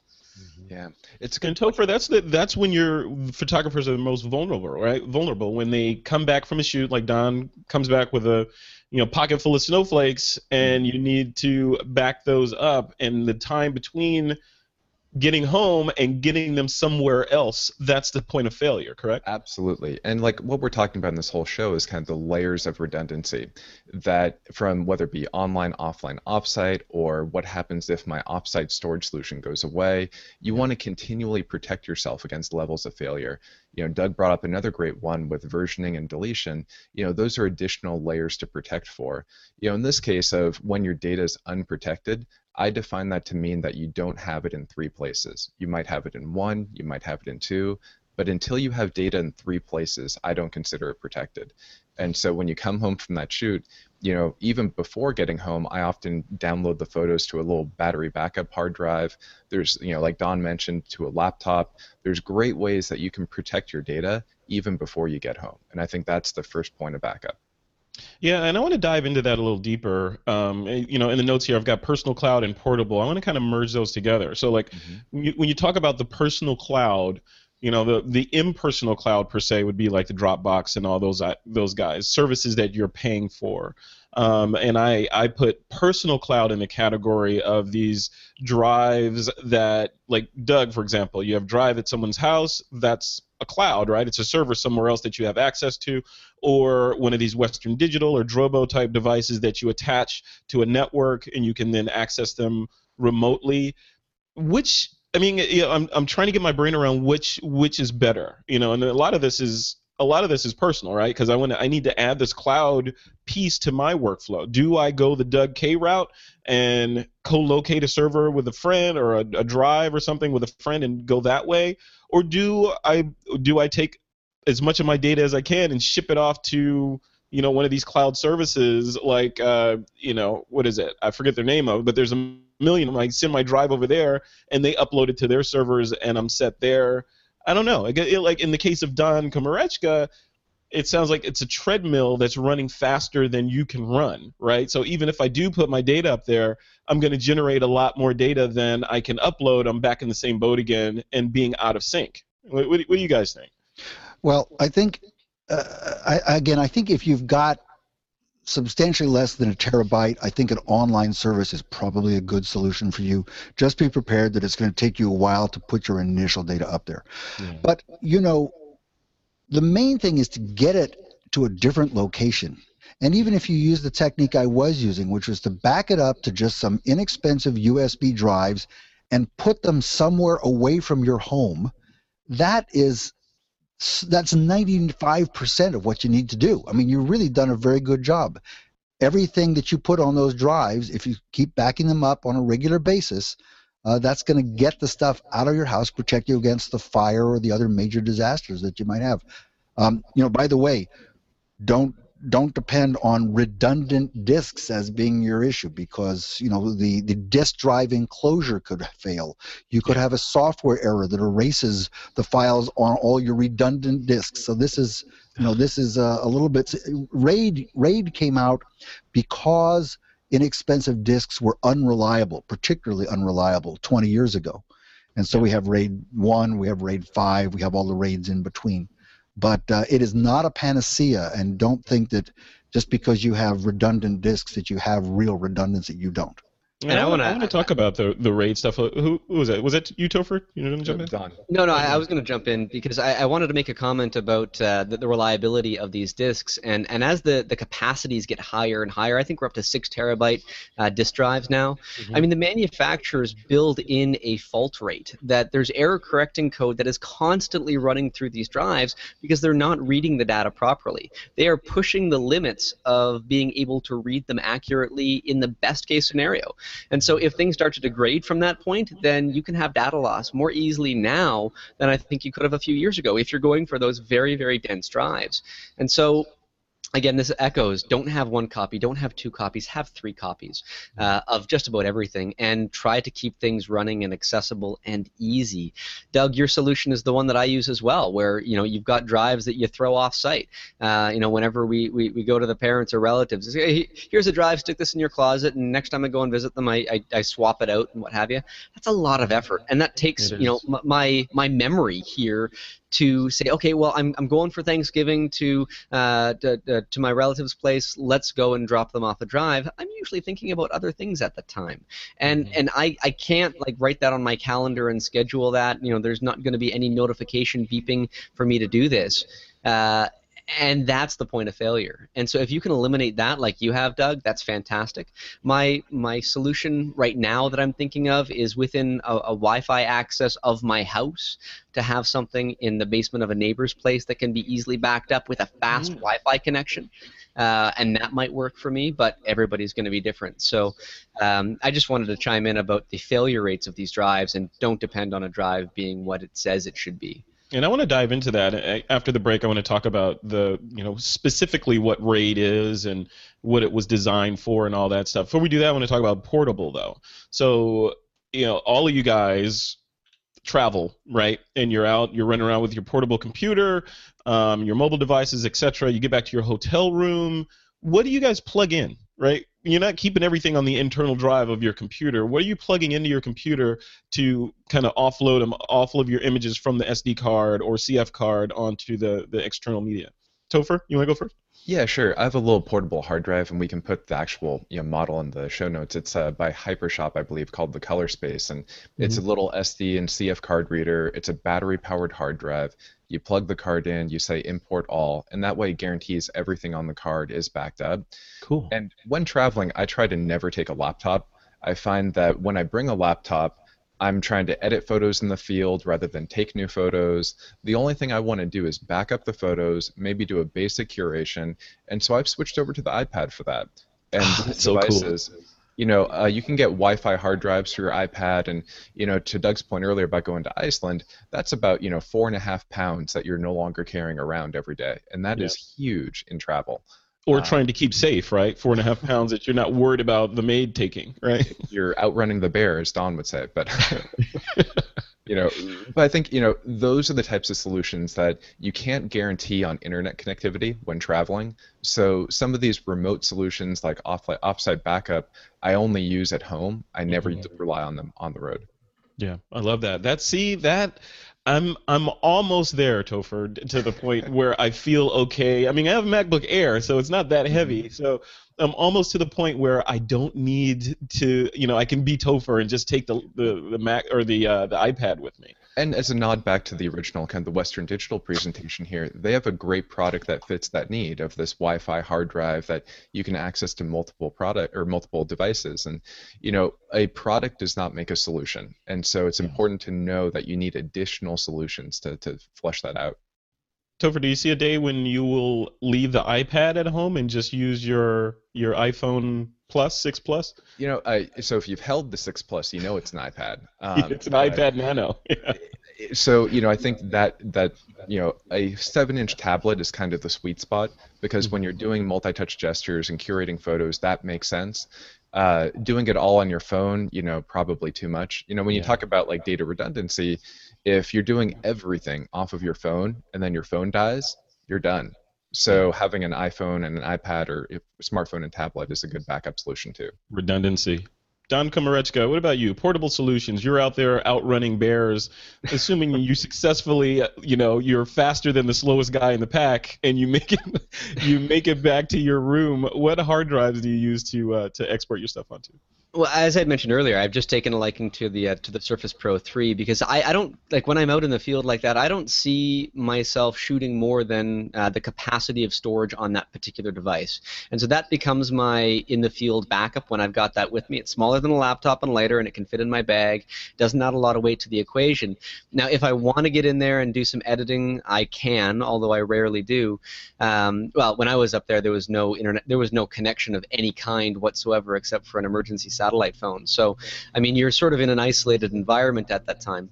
But uh, I, I like to have a second copy with me. I use big memory cards. Like I've got 256 and 128 uh, gigabyte memory cards so that they stay in the camera. And I'm never worried about having memory cards juggling around in a camera bag or in my pockets and getting lost because, again, that's a point of human failure where I might lose something. And, uh, and, and I want to mitigate that as much as possible my camera is held very close uh, uh, close to me at all times when I'm doing that kind of traveling for theft reasons and what have you, and it's camouflaged when it's in its bag and that kind of thing.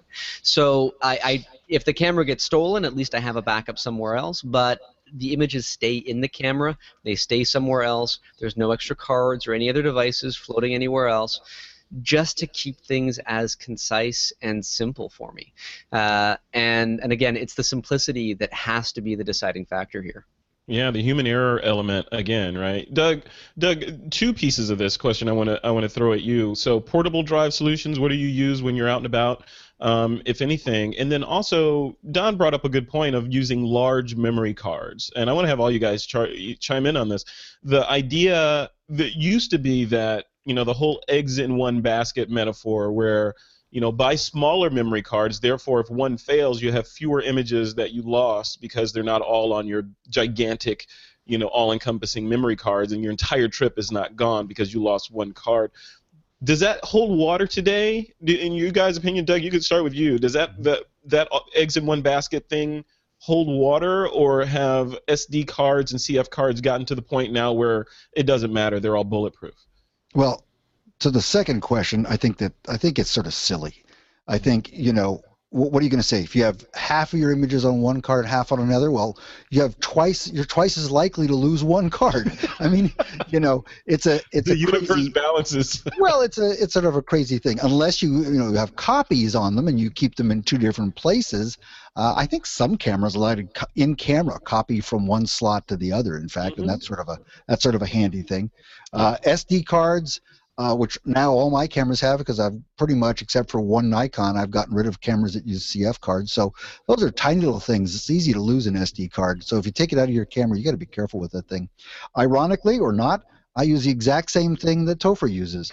Um, it, actually. This is a Hyperdrive Color Space UDMA. It's really an old model. This one has, I Mhm. think, 320 gigs in it.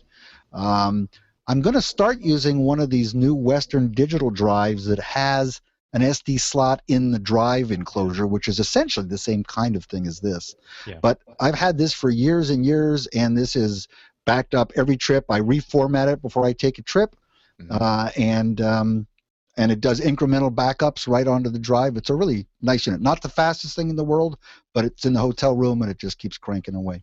and with Are, something are like you laptop free, Doug, in your hotel room? Uh, I'm not because I'm usually either I'm in a workshop or I'm teaching a workshop, so Ah, I'm doing some post processing. But I'm also uh, going the uh, iPhone 6 Plus route, and um, and I look forward to the day when I don't take the the laptop. I certainly am not going to take an iPad anymore because I've got the iPad Mini. yeah. yeah, The- I mean the you know, a, AKA the uh, the uh, iPhone 6 Plus. yeah, the iPad Nano. Yeah. Yeah, iPad Nano, right.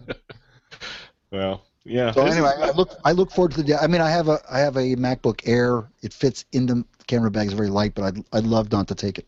yeah. Are you using the the the 13 inch or the 11 inch MacBook? The 13. Okay. Yeah. Yeah, it's interesting. I mean, yeah, it's it, there's a lot of little details in this. You know, from portable solutions to, you know, just straight dumb hard drives that you plug in through USB or FireWire or Thunderbolt, and then, you know, like the the more smart solutions like you guys have, where you actually plug in an SD card and and copy the images over to the device. There, obviating the use the necessity for a computer altogether. I I tend to like that. I like the idea of being able to kind of offload them over. They're very handy. I think I Yeah. mean to- Topher's probably got at least as much experience that I I do. It's, it's just served you well for many years. Yeah. and you can actually replace the hard drive in that on the go. So Oh, if nice. it's really critical, I keep a stack of hard drives in a travel case and then just open it up at night, replace the hard drive, and go from there. And wanted to touch quickly on something Don said about kind of the internal failure mechanisms that hard drives have, Yeah. because the same thing's true for these SD and CF card media. And it's important to note that the failure rate goes up the longer you go between using a card. So if you have a 32 gigabyte SD card that's been sitting in your drawer for a year, the internal mechanism that corrects all those failures only takes place when you write to that media. So pretty much you can always read the data off of it, but you're more likely to get a write failure if it's uh, been a while since you've actually written to that card. So one tip I tell people is before you go on a big trip, especially if it's to like Iceland or Cuba or the Yukon territory, is reformat and low level format all of your media because that guarantees you're actually writing to every bit on the media. And I also want to say too that uh, earlier this year, my grandfather was on a trip and bought a cheap SD card, and it uh, died on him halfway through a cruise. Right. And so, you know, the, the quality of the media does play a factor into that. I personally have never had a memory card fail, and I buy the the, the SanDisk Extreme Pros and the Lexar uh, high-end ones are about the same quality. Uh, I have not heard of any of these particular cards failing. That's not to say that they won't, um, but I think that they're far more reliable now than they used to be. Uh, I remember I had uh, a camera ages ago. I think it was my dad's that used smart media cards, which uh, were like Oh, these God. gigantic wafer-thin chips. And if you so much as breathe on it the wrong way, you'd snap whatever internal circuitry there was. Uh, and things were fragile and things would break easily. I think that uh, uh, Topher, you made a good point about formatting them, uh, but I think that these are rock solid compared to what they used to be. And I'm going to make an assumption that they will only get better in that regard. Mhm. Uh, maybe that's a wrong assumption, but it's the one that I'm going with, and I just load it all up into one cards. Put all my eggs in that one basket, and so far it's held water. W- another thing is rule number seven: never format a card in the field, because because you will be tired, or you will have been in the bar, and you will accidentally format a card that you have not yet backed up. So take cards with you and do not format them when you're out on a job. And Doug speaks from personal experience. Yes, I do. Now, guys, I'm not. My video looks like it's frozen. I'm not sure what's going on here, but we'll we'll continue with me looking pensive like that. If you can see me. um, you know, one one last thing on this last topic here, um, or on this particular topic here, and that's you guys remember in the old days the idea of the hard drives becoming fragmented over time. In other words, the data when you know you you guys know how data gets written to, to hard drive is not written in a linear format. The the head writes to wherever it has some free space, and over time you end up with this big mosaic of pieces of files that live all over the place. The idea of defragmentation was it would essentially put everything back together to make it easier for the hard drive to seek and find any particular bit of information. Topher, I want to throw it back at you and just say, is that still a factor these days on the user side, or is that all taken care of on the back end by software these days? You know, it's kind of an old world problem that that absolutely did impact performance back in the day, and it still does to some degree today, but only for single drive solutions. Like if you have a spinning hard drive inside your laptop, then it can still be a factor. But especially with solid state media, they, there's a term called write amplification, which is they move the bits all around depending on how you use the media anyway. So it's old world except for the case of a single hard drive that you're using. Okay, got it. Okay, you guys want to? You have anything to add to that? This the whole defragmentation thing. if you have uh, if you've got a, a drive array just to, to, to, to come to the other side of it if you have an array of drives that has uh, say four or five or even fewer drives you know, two drives uh, it's going to be likely reading information off of multiple drives at the same time anyhow and so you're going to have some sort of complexity that software is handling behind the scenes that's obfuscated from you that uh, just happens like magic and there's really no involvement that you can do unless your particular hardware configuration has a utility you can run to clean things up. But it, it's going to be proprietary to that particular solution. Got it. Got it. All right, guys, let's take a quick pause and thank another sponsor for this episode of This Week in Photo, and uh, that's our friends over at Sticky Albums. When Sticky Albums founder Nate Grahek was working as a professional photographer, he used to hand out paper business cards until one client finally told him that she really didn't like carrying paper around in her pockets. That was the inspiration for Nate founding Sticky Albums. It's a service that makes it super simple to create a custom mobile photo app for each of your clients. As a business owner, you'll love Sticky Albums because you can customize your galleries per client with your own logo and contact information. And as your clients share their app with all of their friends and family, it's like they're passing out digital business cards for you. And Nate and his team have just released a brand new version of Sticky Albums with some cool new features this year that has already won a PPA Hot One award. And be sure to check out the Sticky Albums blog to learn how wedding photographer Sal Sincata created a simple sticky album for a popular wedding venue in his city that skyrocketed his word of mouth referrals. And for the TWIP audience, Nate has provided the discount code TWIP, T W I P, that will knock $40 off your annual membership, including unlimited apps. All right, guys, let's close this off. Uh, this has been a fantastic discussion. We still have to do the picks of the week real quick, but I want to close it off just with some thoughts from you guys, starting with you, Don, on just the the internals. So we started with a discussion a little bit about frag- defragmentation and fragmentation, but I wanted to talk about RAID uh, that Doug brought up and what that is for folks that you know they shy away from that when they see that acronym. What is it? And then I want to talk about the the pluses and minuses minuses of SD or SSD drives versus the spinning hard drives that we see. So, Don, let's start with you. So, RAID technology, what is it? Well, it, it's it's an old technology, but I mean it's still in use today, uh, and it's improved quite a bit. But there's a few different flavors of it. It all involves uh, taking multiple hard drives together and making them serve one purpose. So you know, RAID zero would allow two drives to be read simultaneously and have the data uh, not mirrored across them, but spread out across them, so that you can read and write faster. But if any one drive in that array fails, the entire array is dead. Mm-hmm. Um, RAID 1 would be a mirroring solution where you would have two drives equally mirrored one on top of each other. So if one drives, the other one is still good to go, and uh, and, and you're golden. And you can repair that array. There are more complicated arrays that will use multiple drives and will have parity drives so that if one drive in the array fails, you can replace it and recover information that way.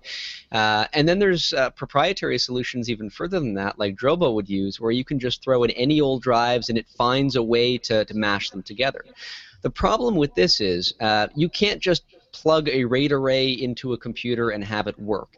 There's usually some level of proprietary software or a controller that maintains all of this, and that's another point of failure. If your Drobo uh, array fails, well, you might be, you know, scratching your head to try and find a solution to that because now you have no way to read any of those drives separately. The same can be said for any RAID controller. If the controller dies, the data that's uh, being accessed through that is now inaccessible.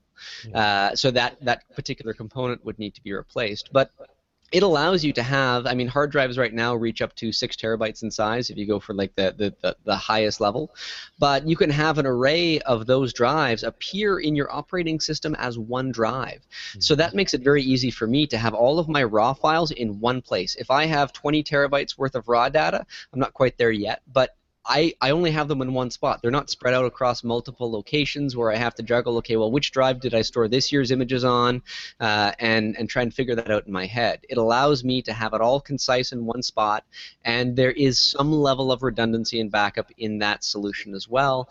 Not to say that that should be depended on. Yeah, and I and I, I throw in there, uh, Doug. I want to have you chime in on this as well. So there's the the the acronym RAID means redundant array of independent disks, right? But there's like Don was saying, there's multiple levels in there. Like, what are are you using RAID on any in any of your backup kind of scenarios? Yeah. Yeah, the I is inexpensive, by the way. Oh, it's inexpensive. Oh, I thought it was independent. Okay. No, it's inexpensive because it used to be that you know a 10 megabyte drive cost ten thousand dollars, um, and I and I I have a platter from one up there. It's a 14 inch disc platter. Uh, but um, yes, I do, and I and I do not follow the conventional wisdom. Uh, and I, I think I've put a lot of logic into this, and I've been doing disk arrays for 30 years or so. I use RAID 0 on everything here. Well, not everything, most of my systems because I want the performance. And that's because a single drive or a mirrored drive cannot keep up with Thunderbolt speeds. So you need to go to RAID 0 to get disk drives that can be combined to be able to take full advantage of Thunderbolt. I also don't think it's, in, you know, it, disk drives will fail, but so will complete disk subsystems. Mm-hmm. And so it's you don't have to have redundant redundancy. If you have two sets of drives that are backing up one another or you know the secondary is backing up the primary you don't really need to have redundancy within the first one because if you have mirrored disks or raid 5 disks you could still have a failure as don mentioned so um, i go for two totally separate systems that are replicated from one another uh, and within each one of those, it's you know pedal to the metal for performance. Love it, love it. Okay, so RAID zero, but redundancy, hardware redundancy instead yeah, RAID, RAID zero, but two completely separate systems. Got it. Topher, what about you? What what do you gravitate towards? Well, so on the acronym, actually, both you guys are right. When RAID was originally invented, it was redundant array of inexpensive disks. But as those RAID arrays themselves cost tens of thousands of dollars, the marketing teams use the term independent instead. Ah, see, it's it's the gray it's the gray hair. Win. Johnson wins, baby. and you know, to Don's point and, and Doug's point as well, that if you think about all these different numbers configurations, you can distill it down to RAID 0, striping, and RAID 1, mirroring. And mm-hmm. think about it like a pendulum. That on RAID 0, it's pure performance, no redundancy whatsoever. You know, we joke in backup that 0 stands for how much data you'll be able to recover if something goes wrong. And then on the other side is RAID 1, mirroring which is pure redundancy, no additional performance. So all of these other RAID flavors of 5, 6, 3, you know, RAID N is what Drobo calls their RAID solution, is somewhere in between those two. And so when evaluating your solution, you want to think, do I want a drive that's more about performance or one that's about redundancy? And finding the right RAID flavor that works for you there. Yeah, I want to mention one thing. I also use RAID 5 for Time Machine. Mm-hmm. What is what is RAID five? Okay, RAID five is essentially n minus one. So you use one drive up for your parity drive, if you will, your CRC drive. So if I have three four terabyte drives instead of having 12 terabytes total i only have 8 terabytes of usable but i can survive the failure of any one drive Okay. Ra- raid 5 is not a particularly fast system uh, but it's a pretty good way to get large amounts of storage for things like uh, time machine And that's Yeah, kind of the way Drobos work, right? Because I have on the Well- Drobos, I can tick a box that say, you know, well, they automatically can survive one disk in the array failing, but if I tick a box, I can have it upgrade to dual drive redundancy, so two drives can full. Of course, my storage goes down. Right. Just to be clear here too, though, there's so RAID is actually a, a standardized algorithm, and the way Drobo does things is distinctly different. Yeah. You get the feature of either single disk or dual disk redundancy, but they mm-hmm. go about it in an entirely different way. Uh, if you think about it, every different type of RAID requires a different number of minimum drives. So in RAID 0 and RAID 1, they require two drives to make a RAID set. You know, I'm, I'm a child of the 80s, so think you're making Voltron here, that you need two pieces to come together in order to make that RAID set. With RAID 5, like Doug's talking about, and there's also a RAID flavor called RAID 3, but no one uses it anymore, you need three drives so that you're distributing the parity or this redundancy data across all the drives. Uh, the dual disk redundancy in Drobo or also RAID 6 requires four drives because you're using two drives worth of redundancy. So it's not like you can have two drives and get RAID 5 magically. Uh, you need to have the minimum number of drives on your computer.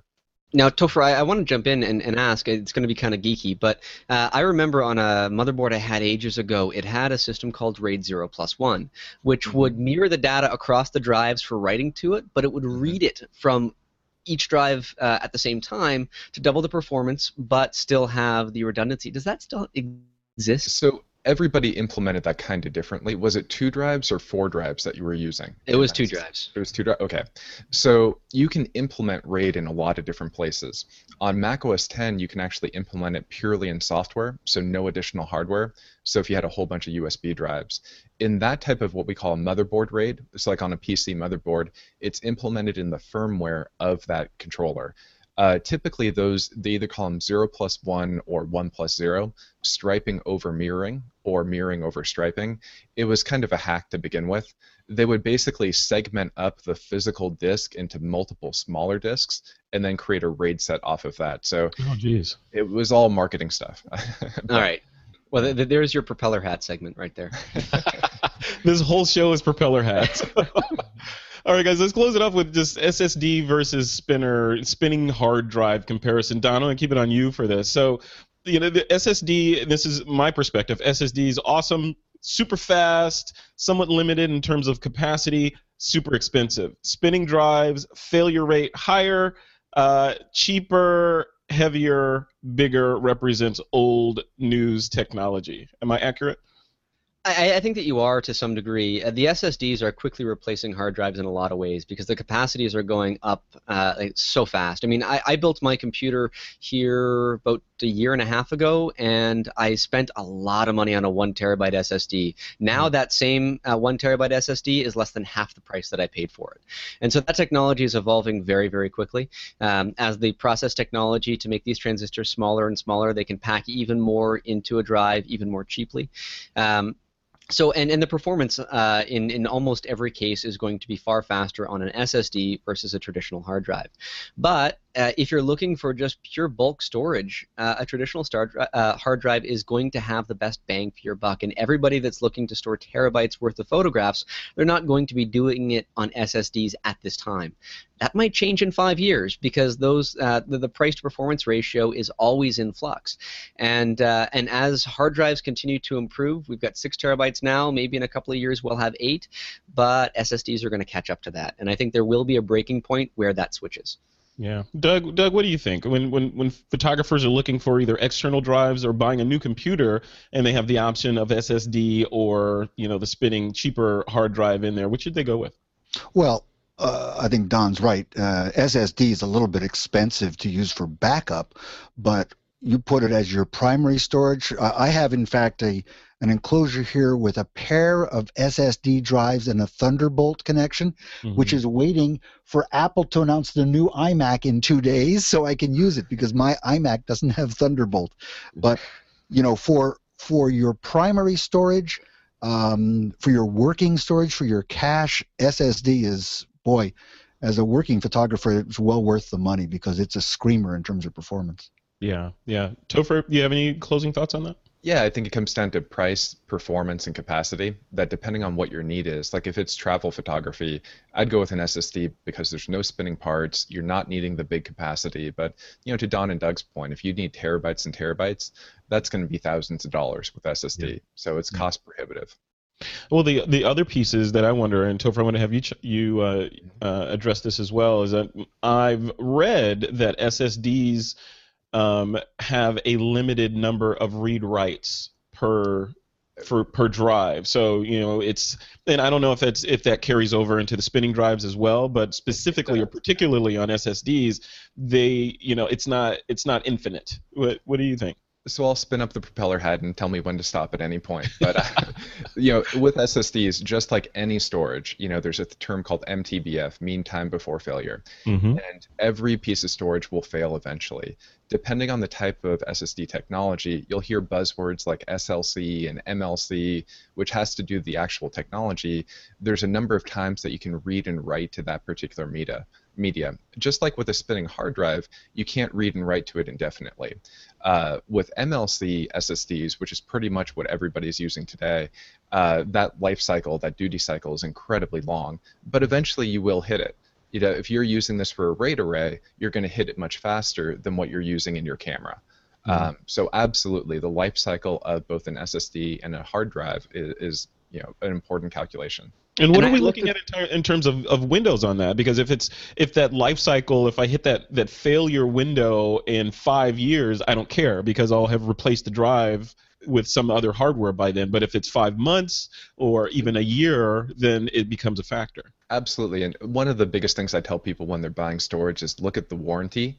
Uh, that no drive should fail within the warranty window for any yeah. reason ssd hard drive etc and finding a drive that has a two year warranty versus a one year warranty is a great way to protect your investment uh, mm-hmm. you know, I send drives off all the time that fail prematurely. There's no way that a storage company can guarantee that this drive will work indefinitely. Um, so having a good warranty is an important consideration. So look at the warranty duration and also look at the the MTBF number, the mean time between failure number, and base your decision will, on that, right? Ex- I mean, nobody will sell you a storage product that will die within a year or two of typical use. Um, yeah. So I think you know they quote you know 10 years, 20 year shelf life, but there's really no way to guarantee that. Yeah. I was going to chime in and say that uh, you know to, to that point exactly. If I buy a drive and it has X capacity, the next year that capacity might double, uh, or maybe it's the year after that. But the capacity evolves so quickly that I'm going to be buying a newer drive to keep up with my needs far before my old one fails. Mm. So even while it will fail, and that's almost a guarantee uh, at some point, uh, but it's going to be so far off that it's going to be almost obsolete before I reach that time, as long as you uh, do what uh, Topher said and take a look at that warranty period. If it's a five year warranty period or longer, I'd say you're pretty much fine because I'm not going to be using any uh, media of any kind for five years uh, before I upgrade to something else. Yeah. Cool guys. All right, uh, let's let's close this show off. This has been awesome, and thank you guys for hanging in there. It's been a marathon twip, but I think this is uh, all this information is necessary and needed to get out there. Um, before we jump into the picks of the week segment that we're going to blow through relatively quickly, I want to thank our last sponsor for this episode of This Week in Photo, and that's our good friends over at Shutterstock. This episode of TWIP is brought to you by Shutterstock.com, where you'll find the perfect image or video for your next creative project. Whether it's for your website, a publication, an advertisement, a video, or any other type of project, you can choose from over 40 million high quality stock photos, illustrations, vectors, and video clips. Plus, Shutterstock ensures you get quality and selection. Many contributors to Shutterstock are professional photographers and artists, and Shutterstock's professional curators review each image individually for content and quality before adding it to its library. And Shutterstock has over 275 images added each and every week, so the next time you visit, you'll find something new. Plus, Shutterstock has flexible pricing. You can choose individual image packs or a monthly subscription for the best deal. For example, you can download 25 images per day with a standard subscription, and you can download any image in any size and pay only one price. And lastly, Shutterstock makes it easy to find and share your image. They've got a new palette tool that allows you to create a gallery of images in several shades of a single color or with different tones that coordinate. And you can use pre made selections or create your own. Plus, there's the new People tool. It's a new way to browse and group images of people by number, ethnicity, age, and gender. You can explore multiple options of for a shoot for a consistent look and feel of your images. New accounts receive 20% off any image subscription. Just go to shutterstock.com and use the offer code TWIP914. Remember, head over to shutterstock.com and use the offer code TWIP914. All right, let's jump into the picks of the week segment. Remember, you guys can pick something to recommend to the TWIP Army as long as it somehow relates to photography. Don Komarechka, I'm going to let you go first. What's your pick of the week? All right. Well, uh, I had done some traveling recently, and I was looking for a tripod to take with me uh, that was lightweight and uh, would would sort of suit my needs. I've got a big camera. I'm still shooting with like the uh, the, the big boy digital SLRs. Oh wow! And so, uh, I mean, and so it's yeah, That's it's, impressive. exactly. And and so I, I was looking around to see what might uh, might fit my needs. And uh, full disclosure, uh, Manfrotto uh, it, uh, does sponsor me, and so uh, I asked them to see you know what what might suit this particular case, and and they had given me um, their Be Free tripod. And I've been really, really happy with this particular device. It, it, it, shrinks up pretty small. They actually have a carbon fiber version of it, but this is the aluminum one if you want it even lighter. Uh, and so this would just sort of sit on top of my uh, my camera bag while I was traveling around. Uh, weighs almost nothing in comparison to all of the other gear that I was carrying. Uh, stretches up pretty tall, folds up pretty nicely, and it would hold my uh, my 1DX and uh, any of the lenses that I brought with me without you know even batting an eye eyelash at it. So uh, I was pretty happy with this, and you know I've got like four or five different tripods from many different manufacturers, um, all with different features and what have you. But if I was traveling and I plan to do some more in the future, uh, this is what's going to be coming along with me. It's just something small and light that gets the job done and does it well. I love it. Yeah, my favorite tripod right now is my MeFOTO. It's a little one. It looks it looks similar to that one, but it's a you know it's a little travel tripod that folds up pretty small, and I you know I take it everywhere. In fact, I have two of them. I take one sits here, and I grab it if I'm going to go travel, and I keep one in the car at all times. So in case I need to pull over, I'm not like oh that would be a great shot if I just had my tripod. It's it's always in the car. Cool. All right, the Manfrotto Be Free tripod from Don Komarechka. Thank you. All right, Topher, what about you? What's your pick of the week? Yeah, so friend of TWIP, uh, Trey Ratcliff, has a really great ebook that's about organizing your photos, and it mm-hmm. kind of does in a three-stage approach for how hands-on you want to be.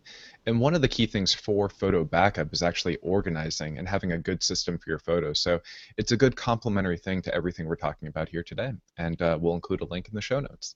I love it. Stuck in Customs, yes. Trey and Stuck in Customs and the Arcanum and all those guys are friends of This Week in Photo.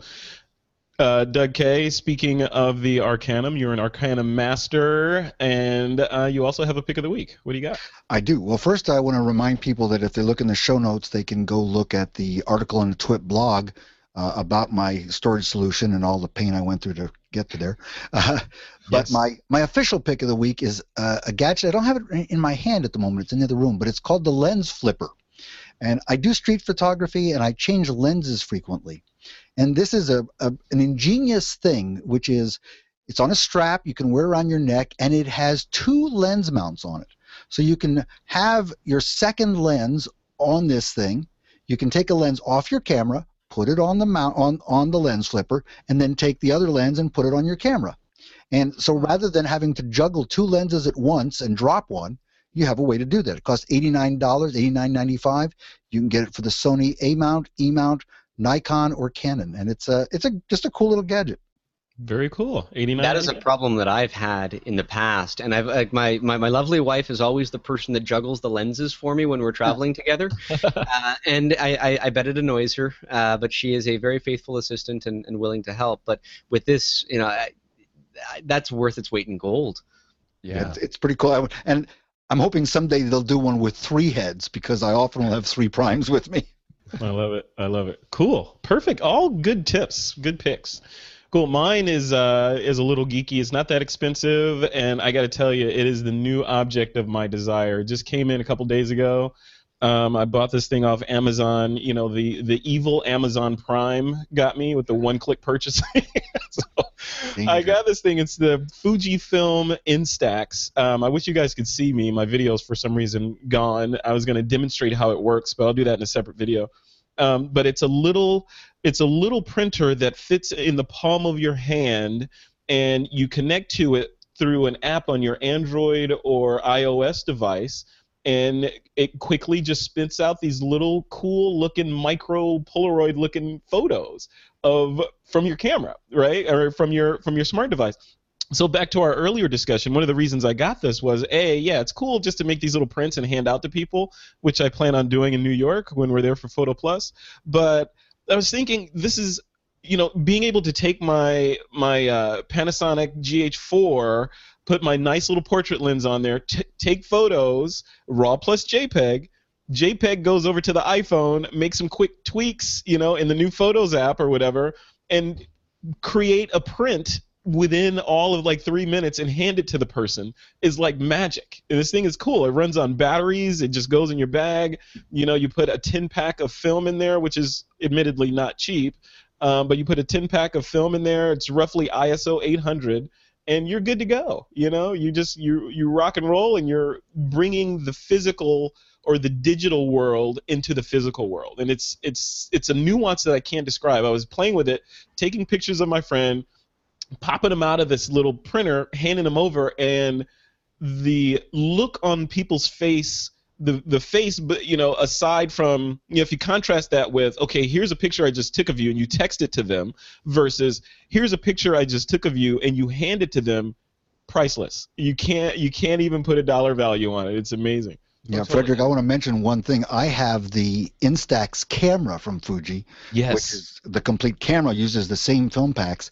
When I'm doing street photography in a second or third world country, and I want to break the ice with somebody who, with whom I might not even share a common language, you give them an instant picture, a little Polaroid. They may never have even had a picture taken of themselves before, and you instantly have a, an access access to be able to take a portrait of them.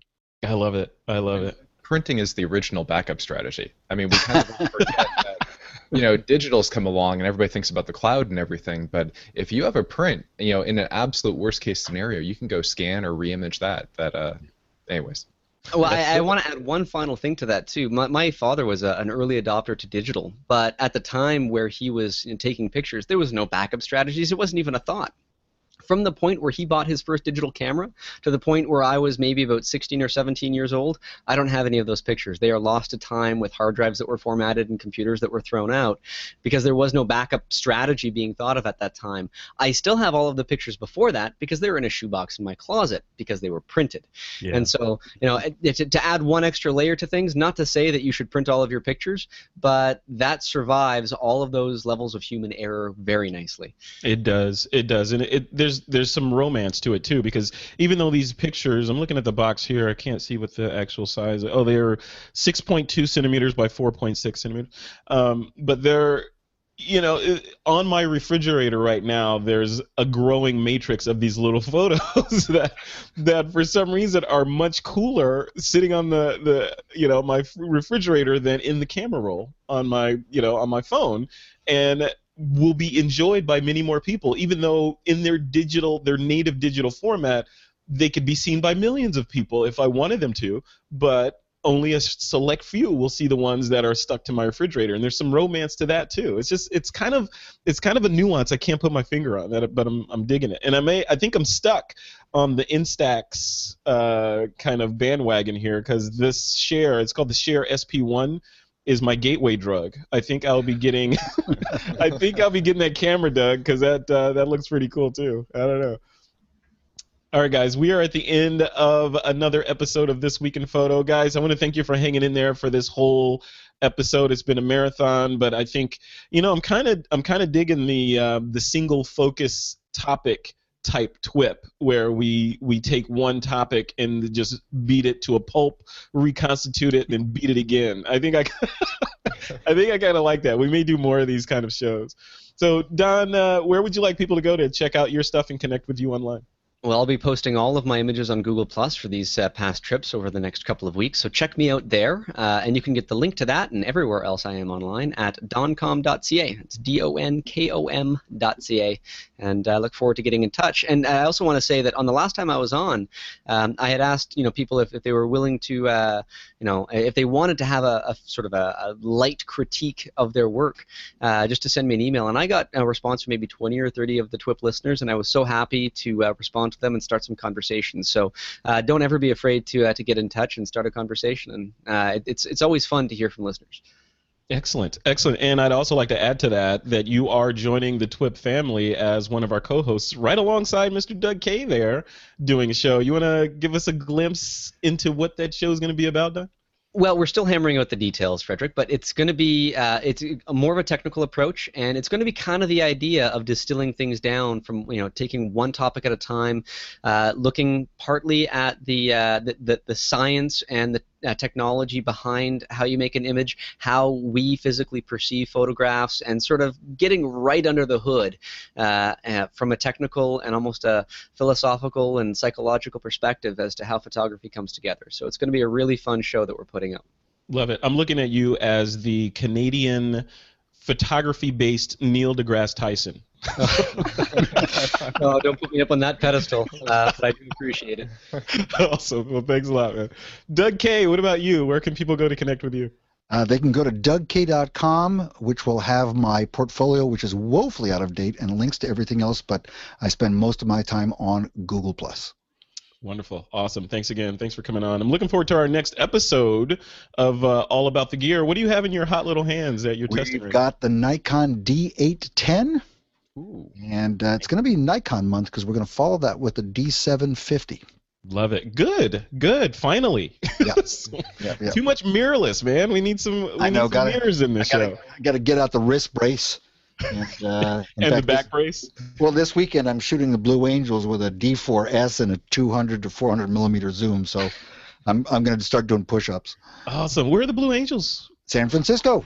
Yeah. Is it Fleet Week again? It's Fleet Week starts. Uh, they they arrive today and they perform. They rehearse Friday. And they perform Saturday, Sunday. I'm on it. I'm I'm all over it. Cool. Maybe I'll do some little Fujifilm Instax shots of the blue. Somebody stop me! awesome. All right. Thanks a lot, Doug. Topher Martini, what about you? What's going on in your world, or when, where can people connect with you? Feel free to reach out at tophermartini.com or at tophermartini on Twitter. Love it, Topher. You know, whenever you're on the show, I always get the feeling that the you are an iceberg of information, and we only get to see the very top of it. I know it just it goes so, down about five fathoms, right?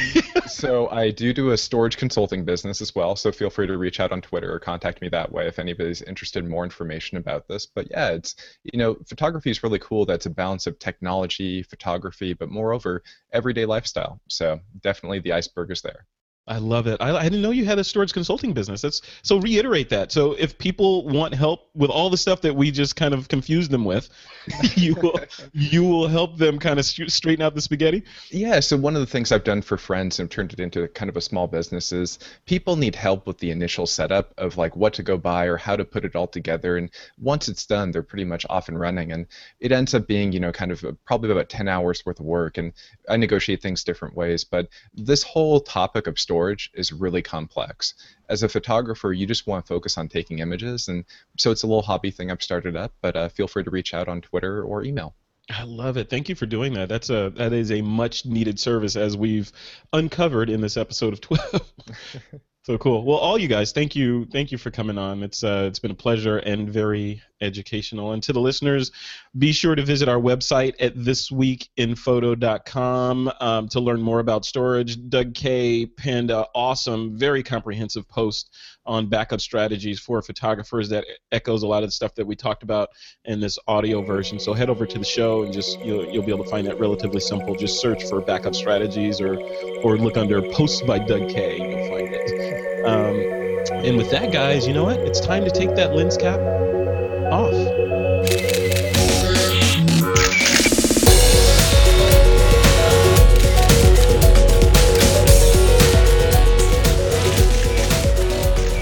This Week in Photo is a Pixelcore.tv production, produced by Suzanne Llewellyn, with technical producers John Riley and Alutha Jamakar.